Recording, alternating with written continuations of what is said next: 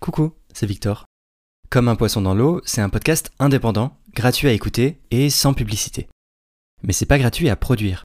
Ça me demande de l'argent, mais surtout énormément de travail qui n'est pas rémunéré. Alors si vous pensez que Comme un poisson dans l'eau apporte quelque chose de positif, et que vous voulez qu'on puisse continuer à déconstruire le spécisme ensemble, j'ai besoin de votre soutien. Vous pouvez aller sur la page Utip du podcast, dont le lien est en description, et établir un don mensuel ou faire un don ponctuel. Vraiment, même un euro, ça me fera très plaisir. Et si vous donnez tous un euro, ou même plus, j'aurai vraiment de quoi faire grandir le podcast. Un immense merci aux tipeuses et tipeurs pour votre soutien. Et sinon, une autre super façon de soutenir le podcast, c'est de le partager sur les réseaux, d'en parler autour de vous et de laisser des étoiles sur Apple Podcast et Spotify. Allez, sans plus attendre, c'est parti pour l'épisode.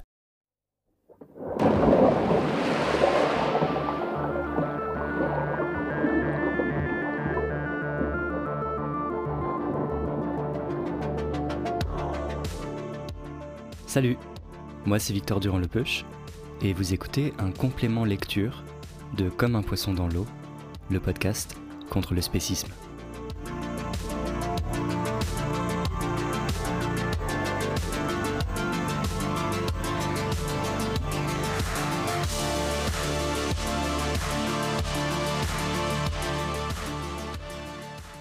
Comme je vous l'ai promis au début du premier épisode avec Valérie Giroud, Aujourd'hui, je vous lis un des textes fondateurs et centraux dans le développement de la pensée antispéciste en français. Il s'agit de Qu'est-ce que le spécisme de David Olivier. David Olivier, vous vous en souvenez, c'est un des fondateurs des cahiers antispécistes, et c'est là qu'a été publié ce texte. D'ailleurs, si vous voulez avoir le texte sous les yeux en l'écoutant, ou si vous voulez le relire ensuite, je vous mets le lien dans la description. En écoutant, vous allez certainement reconnaître certaines des idées qu'on a soulevées avec Valérie Giroud, et notamment une idée importante sur laquelle j'ai envie d'insister avant de passer à la lecture du texte. L'égalité animale, donc ce qui s'oppose au spécisme. C'est une affirmation de justice. Vous vous souvenez, c'est l'idée de considérer également les intérêts et donc de ne pas discriminer. Et cette affirmation n'a pas besoin de se fonder sur une égalité de fait. Pour défendre que les individus sont égaux moralement, il n'y a pas besoin qu'il n'y ait aucune différence entre les individus concernés. Et une des différences qui est souvent mise en avant pour justifier la supériorité humaine sur les autres animaux, c'est la différence d'intelligence. Alors, si certaines phrases du texte peuvent parfois sembler choquantes à la lecture, c'est parce qu'on considère généralement que l'intelligence est quelque chose d'important pour être pleinement humain. Et donc on pense qu'il est discriminatoire en soi de dire que les humains sont inégaux en termes d'intelligence. C'est pour ça que je prends le temps de faire cette introduction.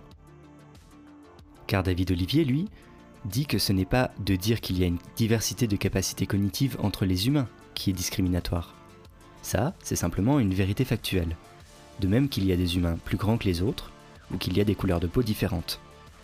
Ce qui est discriminatoire, en revanche, c'est d'établir une hiérarchie morale entre les personnes qui sont plus intelligentes et celles qui le sont moins.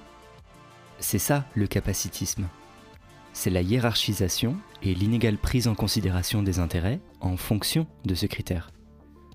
Donc, je reviens à l'idée centrale. L'affirmation de l'égalité morale n'a pas besoin de se fonder sur une égalité de fait.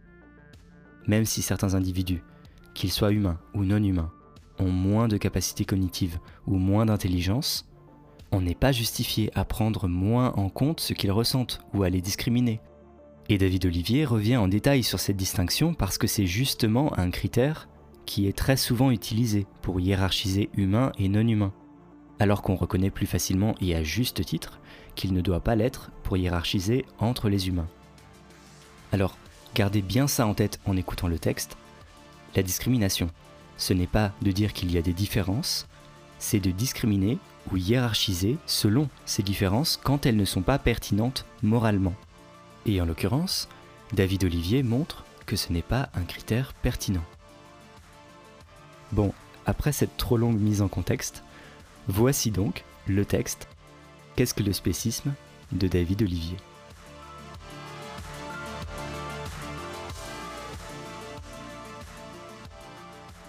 Qu'est-ce que le spécisme de David Olivier? L'article commence par une citation.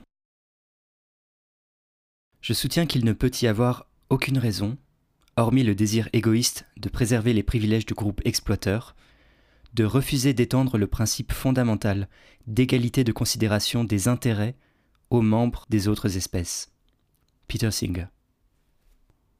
Bien que nécessaire, l'argumentation rationnelle au sujet du spécisme a quelque chose de frustrant car nos adversaires ne s'embarrassent guère de chercher des arguments qui tiennent debout, et ils s'occupent peu d'examiner les nôtres. Pour eux, le spécisme se passe de justification rationnelle. Il m'est arrivé récemment de presque supplier l'un d'eux en lui demandant Donne-moi un seul argument. Pourquoi forcément considères-tu que la souffrance des poules en batterie est un sujet secondaire? Sa seule réponse fut Pour moi, c'est comme ça. Pourquoi? Parce que le caractère évident du spécisme le fait que l'immense majorité des humains font partie des oppresseurs est l'obstacle principal auquel se confronte l'antispéciste. Il s'agit encore une fois d'être du côté de ceux qui sont méprisés et opprimés, en sachant que le mépris rejaillit sur celui qui les défend. Il fut un temps où le blanc défenseur des nègres, et je précise que le mot nègre est systématiquement placé entre guillemets dans le texte, pouvait être traité comme un nègre. Il est relativement facile aujourd'hui d'être antiraciste ou antisexiste en France, au moins en opinion. Cela n'a pas toujours été le cas. Aujourd'hui, au moins dans les milieux de gauche, c'est l'antiracisme et l'antisexisme qui sont devenus des évidences, presque des lieux communs se passant d'arguments. Pourtant, à un niveau mondial et au cours de l'histoire, c'est bien le racisme, et non l'antiracisme, qui, tout comme le spécisme et le sexisme, est et a toujours été la pensée dominante. Les oppressions et massacres interethniques sont monnaie courante dans l'histoire passée et présente de tous les humains. Si de nombreux peuples aujourd'hui peuvent paraître faire partie du camp antiraciste, c'est d'abord parce qu'ils s'opposent eux-mêmes au racisme dominant, celui de la culture occidentale, qui en contraste fait apparaître les autres peuples et cultures comme appartenant au camp des justes.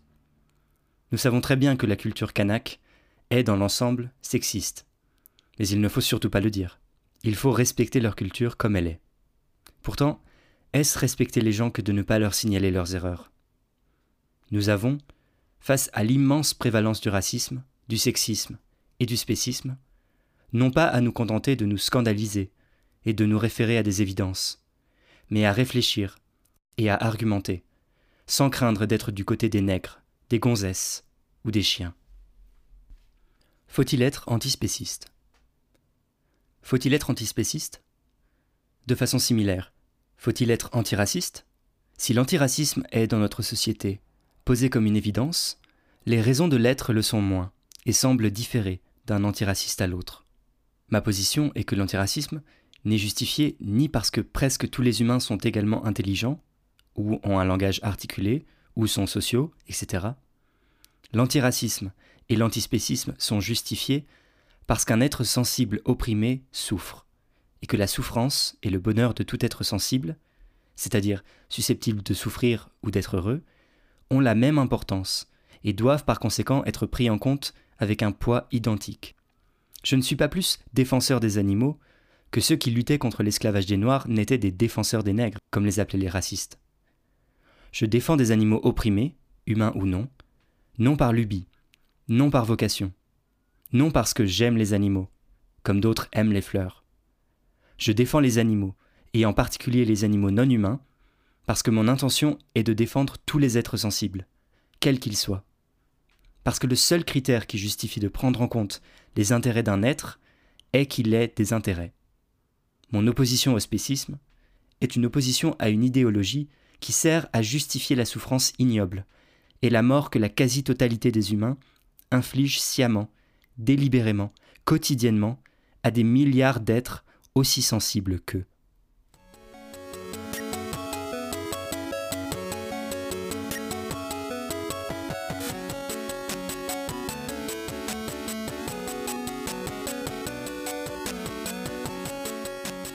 Racisme et spécisme. Les arguments racistes ne sont souvent que de mauvais prétextes mais cela ne dispense pas de les examiner. Il ne suffit pas de dénoncer les méchants racistes, qu'à moins de supprimer, il faut pouvoir convaincre. D'autant que, dans le cas du spécisme, le rôle de méchant est tenu par presque tous les humains, qui usent des mêmes arguments que les racistes pour justifier la suprématie qu'ils s'octroient à eux-mêmes. Le racisme et le spécisme sont des idéologies étroitement imbriquées. Leur ressemblance serait évidente à tous, s'il n'était que, précisément, les antiracistes sont pour la plupart spécistes, ont donc fortement intérêt à ne pas l'apercevoir. La volonté qu'ils ont de combattre le racisme, sans mettre en danger le spécisme, les mène à vouloir à tout prix défendre des positions indéfendables, qu'ils présentent pourtant comme essentielles à l'antiracisme. L'idée d'égalité animale étant pour eux impensable, c'est contre les autres animaux qu'ils veulent fonder l'égalité humaine. Quand l'antiraciste parle de l'égalité humaine, que veut-il dire? En mathématiques, on dit Paul égale Jean, si ce sont là deux noms pour la même personne. Il ne s'agit pas de cela. Les noirs et les blancs ne sont en général pas égaux par la couleur de leur peau, puisque précisément elle est différente. L'égalité dont parle l'antiraciste s'oppose à l'inégalité de traitement dont sont victimes certains en raison de la couleur de leur peau. Mais l'expression inégalité de traitement est elle-même insuffisamment claire. Si j'étais médecin, je traiterais parfois noir et blanc différemment, en raison des risques différents que les peaux claires et foncées peuvent présenter vis-à-vis -vis du soleil. Faire une telle différence n'est pas raciste, pas plus qu'il ne le serait de constater, si tel était le cas, qu'une certaine couleur de peau n'a que des avantages sur une autre. L'antiracisme ne peut être fondé sur l'hypothèse hasardeuse d'une distribution équitable des faveurs de mère nature entre ses enfants, car ce genre d'hypothèse, on va le voir, n'a aucune raison d'être vraie, et de fait, le plus souvent, elle est fausse. Ce serait certainement raciste, par contre, d'accorder plus ou moins d'importance aux intérêts, à la santé par exemple, des Noirs qu'à ceux des Blancs. Ce serait raciste de dire la couleur de la peau d'un être justifie de le défavoriser, c'est-à-dire d'accorder moins d'importance à ses intérêts. Si telle était la position des racistes, si elle ne se basait que sur la couleur de la peau, elle serait facile à contredire. Mais ce n'est pas le cas. L'histoire d'une Sud-Africaine d'origine européenne, à l'époque de l'apartheid, l'illustre. Une maladie avait rendu la peau de cette femme blanche toute noire. La honte face aux voisins. Il a fallu, pour qu'elle puisse accéder au bus pour blancs, etc., que les autorités lui délivrent une carte spéciale, certifiant que, bien que noire, elle était blanche. Ce n'est donc pas pour les racistes la couleur de la peau qui justifie la discrimination. Dans ce cas, qu'est-ce qui justifie la discrimination? Que dit donc le racisme? Pour contredire une idéologie, il faut déjà qu'elle soit dite. Et la puissance de l'idéologie raciste doit sans doute beaucoup au fait qu'elle n'est jamais vraiment dite, donc jamais vraiment contredite. Il importe beaucoup aux racistes que la frontière qu'ils tracent le mette du bon côté, définitivement. La race est un bon critère pour cela, car né blanc, on reste blanc, sauf exception. Mais avoir une frontière ne suffit pas. Il faut encore que la définition de cette frontière paraissent justifier la discrimination. La couleur de peau est un critère bien trop mince. Il faut donner une substance, une épaisseur à l'idée de race elle-même. Un noir doit être noir jusqu'à l'os. La race d'un individu doit être perçue comme sa vérité profonde, comme sa nature. Noir ou blanc, un noir né de noir doit être un noir, de sang noir. Le raciste ne justifie pas la discrimination par la couleur de la peau, il parle de la couleur, mais en fait, pour lui importe la nature, dont la couleur n'est qu'un signe. Si le racisme se basait sur des différences réelles, son intensité serait proportionnée à leur intensité. Mais la violence de l'antisémitisme nazi montre le contraire. La quasi-inexistence de différences repérables entre juifs et ariens était simplement un signe de plus, le signe de la duplicité des juifs. Les nazis en parlant de nez juif, ne parlait pas de la forme de nez que les juifs possèdent plus souvent que les autres. Le nez juif n'était pas simplement le nez des juifs, c'était le nez signe de l'essence juive. Et c'est cette essence, cette nature, qui aux yeux des nazis justifiait le meurtre. On dit aussi que le roi est roi parce qu'il a une couronne sur la tête, tout en sachant qu'il arrive qu'il ne la porte pas, et que ce n'est pas à cause d'elle qu'il est roi. Pour le royaliste, le roi est roi parce qu'il est de sang royal, de nature royale. La couronne n'en est que le signe.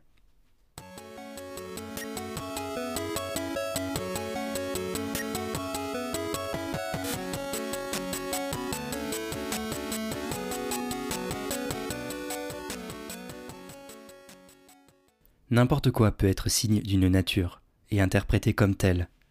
C'est pourquoi les discussions avec les racistes sont si frustrantes. Le raciste s'occupe peu d'examiner et de produire des arguments qui tiennent debout. Tout argument est pour lui superficiel, ne concerne que les signes, ne peut atteindre la nature, car la nature se passe d'arguments. De la couleur, de la taille, les noirs sont trop petits ou alors trop grands, ça dépend des régions, de l'accent, de la forme du nez, de tout cela, le raciste veut bien discuter. Il se fiche d'en discuter. De toute façon, pour lui, la nature demeure. Pour le raciste, c'est la nature des êtres qui justifie la discrimination. Littéralement, l'affirmation de leur différence. Il n'a pas besoin de postuler l'infériorité. Entre êtres de nature différente, toute comparaison est impossible. L'apartheid, c'est le développement séparé, chacun à sa place. Le raciste sud-africain n'ira que les Noirs soient défavorisés. Comme ils sont de nature différente, cela n'a pas de sens. Les bidonvilles sont aux Noirs, ce que les logements confortables sont aux Blancs. Aussi étonnant que cela paraisse, je parierais fort que les marchands d'esclaves du XVIIIe siècle niaient que, pour eux, les Noirs fussent inférieurs. Car, aussi étonnant que cela paraisse, j'ai trop entendu de mangeurs de viande niant que pour eux, les animaux soient inférieurs. Pas inférieurs, non, différents le discours sexiste se fonde lui aussi explicitement sur l'affirmation de l'existence de deux natures différentes, féminine et masculine, et sur l'éloge de la femme, de la mère, de l'épouse, de celle dont le bonheur et l'honneur est de fonder les nations en lavant les casseroles. Moi j'aime les femmes, dit le sexiste, ou les dindes, ou les poules. Depuis le je ne suis pas raciste populaire, jusqu'à l'éloge de la différence de la nouvelle droite, c'est toujours l'idée de différence de nature qui fonde racisme et sexisme. Ces idéologies sont fausses, non parce que la peau blanche égale la peau noire, mais parce que cette nature n'existe tout simplement pas. Mais elles sont d'autant plus crédibles que presque tous en cachette en acceptent le principe, et je le pense, ils l'acceptent parce que la survie du spécisme est à ce prix. Pour maintenir le spécisme, tous acceptent l'idée d'une nature animale et tous, malgré eux, acceptent donc l'idée d'une nature humaine. C'est là que commence la gymnastique intellectuelle des antiracistes spécistes. Même principe, même discours. Je ne suis pas spéciste, et les animaux ne sont pas inférieurs, ils sont différents. Être mangé, c'est leur rôle naturel. Le signe de cette nature, c'est qu'ils se mangent entre eux. Ils en sont heureux. Les cochons sourient sur les vitrines des charcuteries. On peut être antiraciste tout en étant sexiste. On peut être antiraciste et antisexiste en étant spéciste. Vous pouvez très bien me dire, tout cela est vrai, mais pour les animaux ce n'est pas comparable, car les humains sont égaux, mais les animaux, eux, sont différents. Et il y en a un paquet de différences entre l'humain et l'animal. C'est qu'on n'a pas lésiné sur les moyens pour les répertorier, comme en témoigne cet aveu tranquille du chercheur en médecine Jean-Marie Bourg. Je cite. Longtemps, les moralistes, les philosophes et plus tard les chercheurs en sciences humaines ont eu pour souci principal de rejeter toute appartenance de l'homme au monde des bêtes, ou pour le moins, de lui trouver une dimension spécifique qui le sorte d'une famille honteuse, d'une promiscuité gênante. Fin de citation. Mais les humains aussi sont différents les uns des autres, chacun le sait bien. En disant qu'ils sont égaux, on ne dit qu'une chose, qu'ils sont égaux en nature et que les animaux en diffèrent, non par le nombre de pattes, mais par leur nature. La raison est le signe dominant pour le spéciste, et c'est pour cela, et uniquement pour cela, que je m'attarderai ici sur la question de l'égalité d'intelligence, question qui, en fait, avouons-le, me préoccupe fort peu. C'est par contre une question qui a beaucoup agité les spécistes racistes et antiracistes. Pour certains, l'intelligence est signe de l'âme, et l'âme est la nature des humains. Mais pour les autres, qu'est-ce que la nature des humains?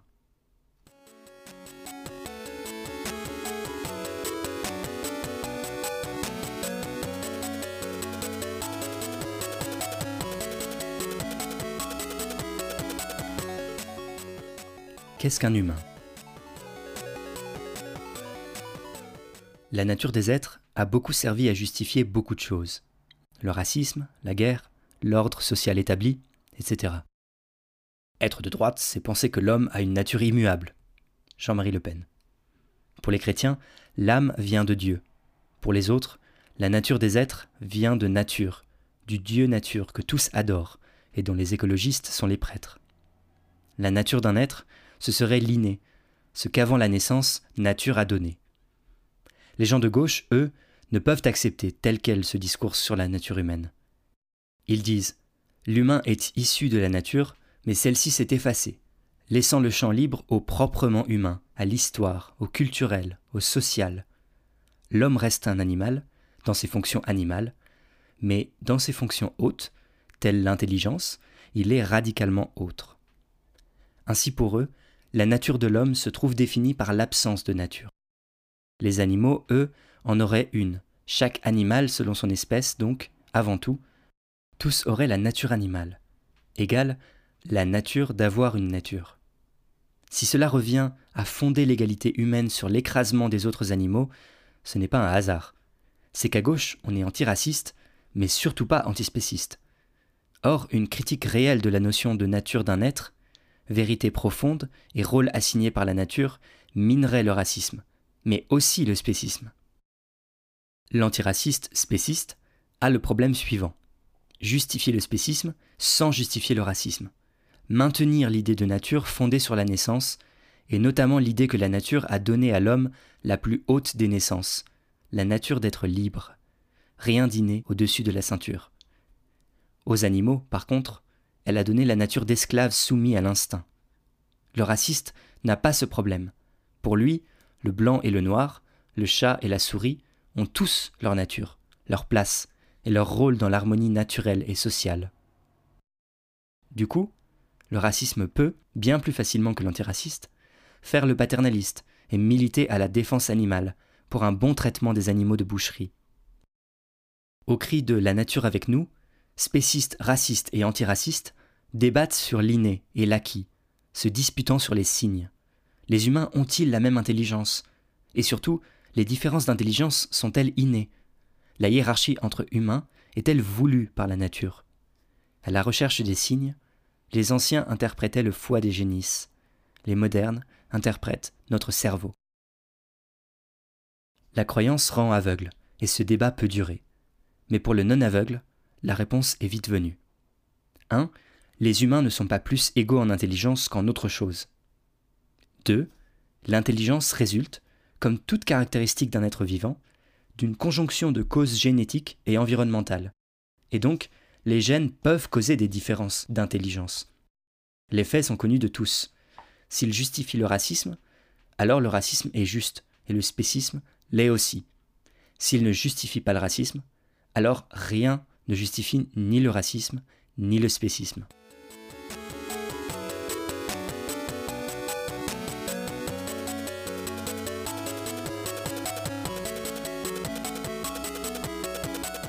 Les humains ne sont pas égaux en intelligence.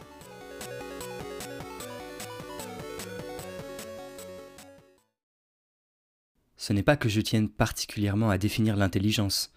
Si l'on préfère ne pas en parler en considérant qu'elle ne peut pas se définir, qu'on n'en parle pas. Ni pour comparer les humains entre eux, ni pour comparer les humains et les autres animaux. D'un autre côté, on peut bien aussi en parler sans avoir besoin d'une définition claire. Je n'ai pas besoin de définition précise de la longueur du cou pour comparer celle des girafes à la mienne. Et pour peu que l'on veuille donner le moindre sens à ce mot, il est clair que certains humains sont plus intelligents que d'autres. Il existe de nombreux humains handicapés mentaux profonds. On me dira peut-être, pensant les sauver du mépris, qu'ils sont intelligents à leur manière. Mais si l'on veut le dire, ce ne peut être avec le sens où le mot intelligence est employé dans les débats sur l'égalité entre noirs et blancs. Il est difficile de comparer l'intelligence d'un chat et d'un chien, et de même d'un humain handicapé mental et d'un chien, mais il est clair que, quel que soit le critère qu'on voudra prendre, il existe des humains moins intelligents que la plupart des chiens. Si l'intelligence des humains justifie qu'on ne les traite pas comme des chiens, comment traite-t-on les humains qui sont moins intelligents que les chiens? Mal, assurément, mais moins mal qu'on ne traite les animaux non humains. Les handicapés font un peu trop penser aux animaux, tout comme cette blanche qui avait honte de ressembler à une noire.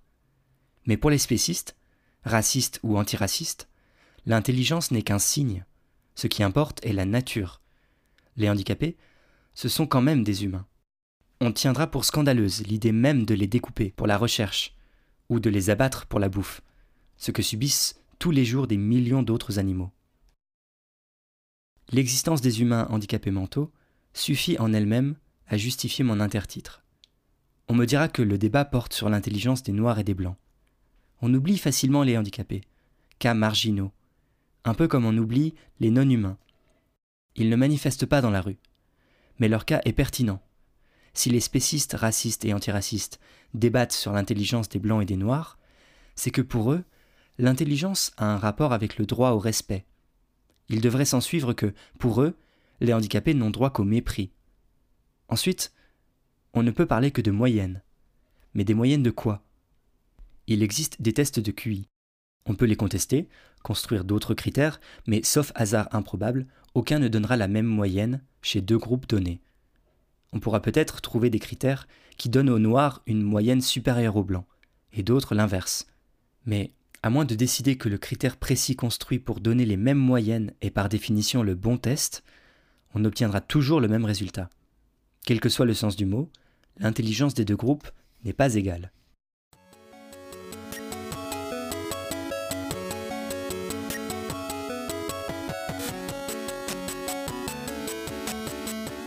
les gènes provoquent des différences d'intelligence entre humains.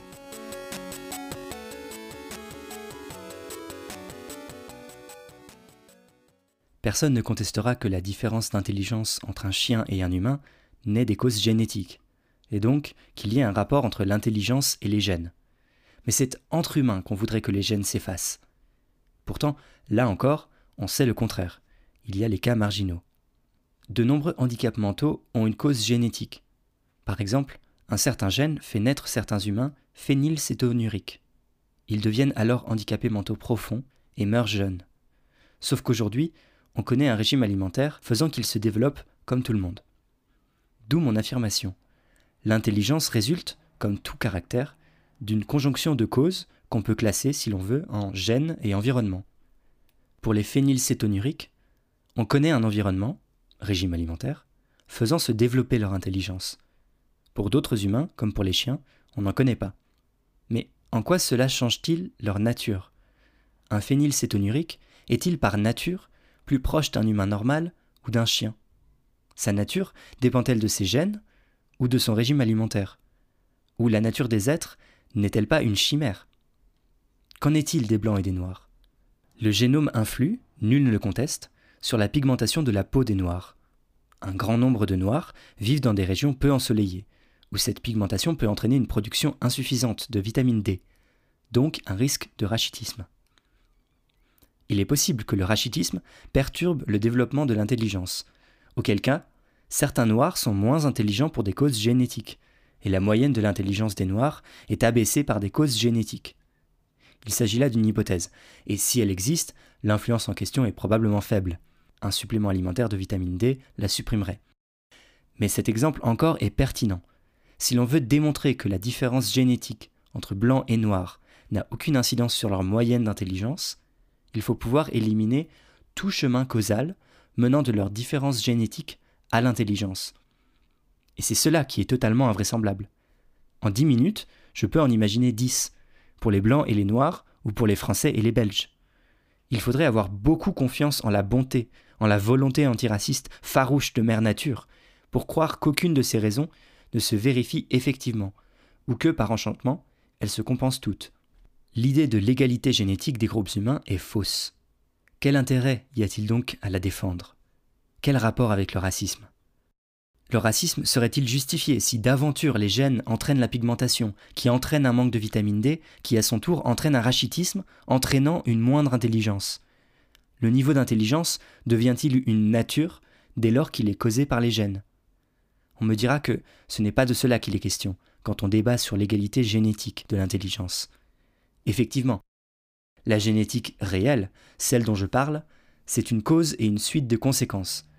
Celle dont on parle habituellement, c'est la génétique mythique, celle où le gène est notre nature, est notre être, notre vérité, notre essence, notre destin, l'inaltérable, l'irrémédiable, le voulu par nature.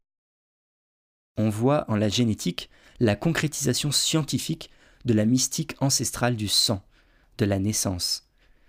Cette génétique-là n'existe pas, n'existe que dans l'esprit des racistes, des sexistes, des spécistes, qui tous veulent débattre de savoir si la nature des Noirs est ou non plus animale que celle des Blancs.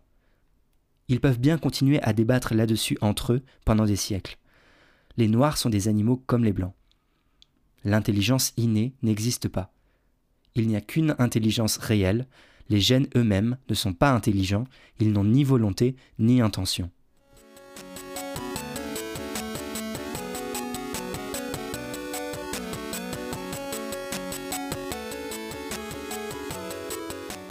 Quelles conséquences a la différence d'intelligence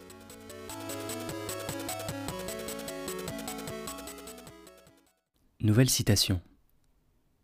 Il parle de cette chose dans la tête. Qu'est-ce que ça a à voir avec les droits des femmes Ou les droits des Noirs? Si ma tasse ne tient pas plus qu'une pinte, alors que la vôtre tient un litre, ne seriez-vous pas mesquin de ne pas me laisser remplir ma petite demi-mesure? Sojourner Truth. Pourquoi donc accorde-t-on tant d'importance à l'intelligence? Pour son importance réelle, pratique On justifie l'accent mis sur elle en disant que la force physique aujourd'hui n'a plus grande utilité. L'intelligence est censée rendre un individu utile à la communauté.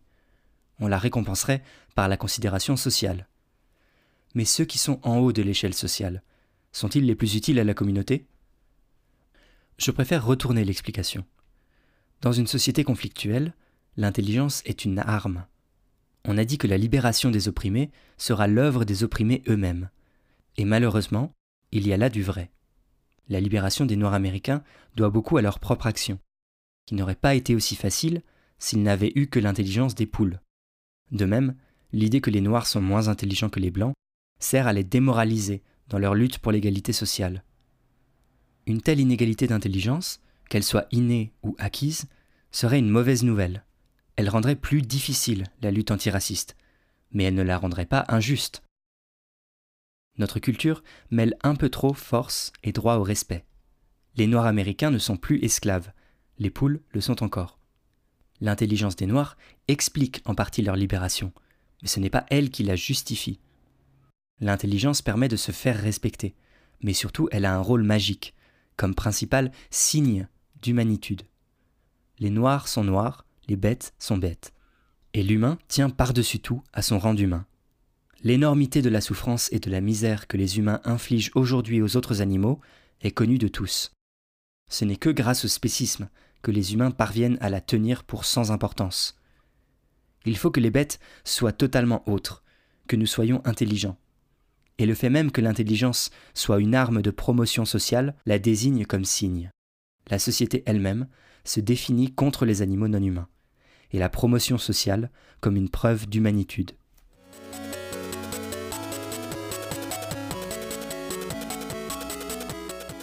Le foisonnement des signes. On évoque de nombreuses raisons pour justifier ce que les humains font aux autres animaux. Pour leurs inventeurs, la vérité à démontrer est donnée d'avance, le spéciste les évoque l'une après l'autre. Aucune ne tient debout. Qu'importe. Dans notre culture profondément spéciste, chaque raison appelle les autres et y puise son soutien, sans que personne ne soupçonne que l'ensemble repose sur du vide. De surcroît, ces raisons ne sont pas des raisons, ce ne sont que des signes. Bien sûr, personne ne prend trop de peine à montrer en quoi il justifie la domination des humains sur les autres. Et peu importe que tous aient le même défaut celui de ne pas inclure tous les humains, sous peine d'inclure aussi des non-humains. Innombrables sont les signes. Tout caractère peut servir, pourvu qu'il semble noble et propre aux humains. L'outil était le propre de l'homme, jusqu'à la découverte d'un oiseau qui en utilise aussi. Comme il possédait le propre de l'homme, on a déclaré que la vie de cet oiseau était sacrée comme celle d'un humain. Je plaisante, on aura compris. En mangeant l'oiseau, on a dit Seuls les humains fabriquent des outils.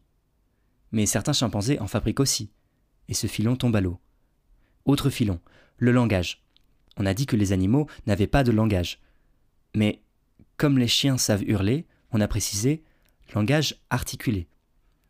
Depuis, on a appris à certains singes le langage gestuel des sourds muets humains, syntaxe comprise.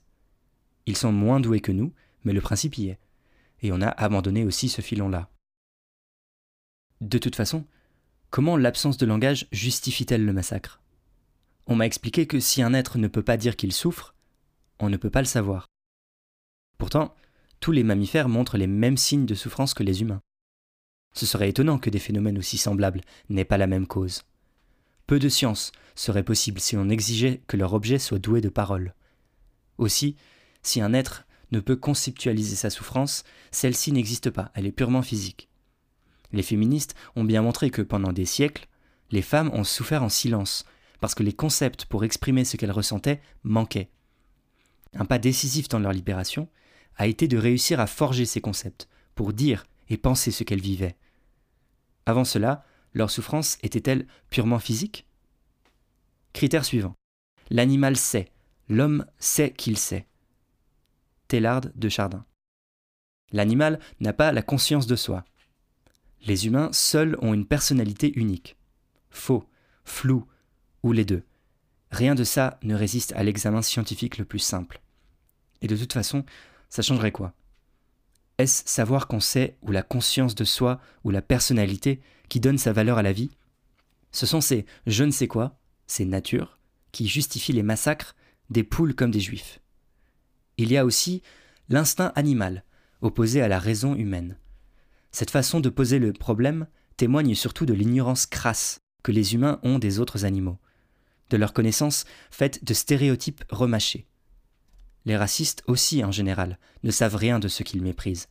Mais les fables, racistes et spécistes, ne sont que cela, des fables, des façons de dire l'indicible, la nature. Imaginons qu'on élève des enfants humains dès la naissance dans un isolement relationnel et sensoriel tel qu'ils ne développent aucune des six nobles qualités proprement humaines. Élevés dans ces conditions, équivalentes à celles dont souffrent les veaux, on leur fait subir le même sort au motif qu'ils ont été faits pour ça. Ils n'ont jamais connu autre chose. Leurs éleveurs se justifient également en disant qu'ils sont asociaux, incapables de parler, d'utiliser des outils, qu'ils n'ont pas de lien affectif, et qu'ils ne savent même pas qu'ils savent. Si vous trouvez ce scénario scandaleux, je suis bien évidemment d'accord avec vous. Mais si vous ne trouvez pas tout aussi scandaleux ce qu'on fait aux veaux, alors vous êtes spéciste. Vous ne voulez pas qu'on fasse cela aux humains parce qu'ils sont de votre espèce. Quels arguments pourrez-vous alors tenir sérieusement contre un raciste qui lui refuserait que l'on fasse ça à ceux de sa race?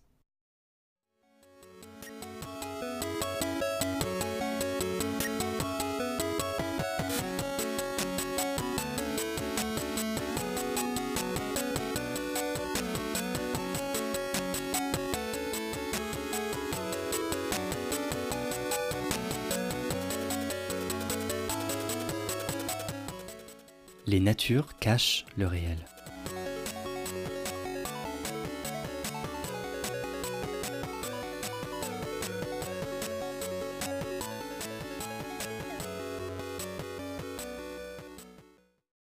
En quoi devrait-on se soucier du sort d'un être quelconque? Qu'est-ce qui importe pour s'abstenir de lui faire du mal? Rien, si l'on veut. On peut, si l'on veut, tuer et torturer qui on veut. On peut décider de ne torturer que les noirs ou les droitiers si l'on veut. On peut décider de se torturer soi-même, mais cela on le fait rarement. Pourquoi? Parce que ça fait souffrir, ça va à l'encontre de ses propres intérêts. Éviter de faire mal à autrui, c'est décider d'étendre la considération que l'on a pour ses propres intérêts à ceux d'autrui. L'éthique, ce n'est pas autre chose. Et de qui doit-on prendre en compte les intérêts? Des blancs seulement? Pourquoi des blancs? Des êtres intelligents seulement Ou sociaux? Quand on prend en compte ses propres intérêts, on ne se demande pas si on est intelligent ou social. Cela n'a rien à voir avec le problème. Avoir mal, ça fait mal, qu'on soit social ou non. À chaque chose réelle, ses conséquences réelles. L'intelligence d'un être importe pour bien des choses, mais n'a aucun rapport avec le fait qu'il est grave ou non de lui faire du mal. Alors qu'est-ce qui importe pour cela? Si un être est sensible, s'il peut souffrir ou jouir, sa souffrance et sa jouissance ont la même importance que celle de tout autre. Toute différence d'importance attribuée aux intérêts de deux êtres est nécessairement arbitraire, puisque fondée sur quelque chose sans rapport avec la raison pour laquelle on prend en compte ces intérêts. Car cette raison est tout simplement leur existence. La souffrance, c'est la souffrance. Le plaisir, c'est le plaisir. C'est là la seule égalité qui m'importe. Si les pierres sont sensibles, nous devons prendre en compte leurs intérêts à ne pas souffrir et à éprouver le bonheur. Que chaque pierre ait ou non une personnalité unique. Si les pierres ne sont pas sensibles, comme c'est très probablement le cas, il n'y a rien à prendre en compte. En pratique, que faire? À nous qui ne mangeons pas de viande, on reproche souvent, avec un sourire narquois, de mépriser les plantes. Mais ceux qui si brusquement exhibent leur sympathie pour les plantes en mangent dix fois plus que nous, à travers les animaux qu'ils font élever dans une vie de misère et tuer. N'importe. Nous ne méprisons ni les plantes ni les pierres. Le mépris est une attitude raciste en elle-même. Le mépris juge inférieure la nature d'un être. Moi, m'importe le réel. Le caractère sensible ou non d'un être est un caractère réel. Il m'importe donc de savoir qui le possède, qui peut souffrir. La question de savoir qui est sensible et qui ne l'est pas est dans bien des cas difficile. En revanche, la capacité à souffrir des oiseaux, poissons et mammifères non humains est aussi vraisemblable et assurée que celle des humains. Celle de nombreux invertébrés commence elle aussi à être établie. Ceci détermine la première et la plus simple conséquence. Cesser de les manger.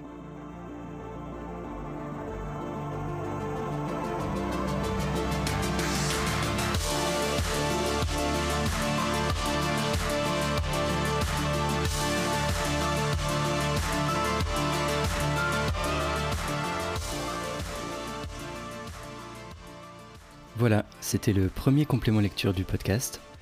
N'hésitez pas à me dire en commentaire euh, ce que vous en pensez, si ça vous aide à mieux comprendre l'entretien et euh, si c'est un format qui vous plaît. Je vous dis à la semaine prochaine, alors pas pour un entretien, mais pour un épisode spécial pour les fêtes.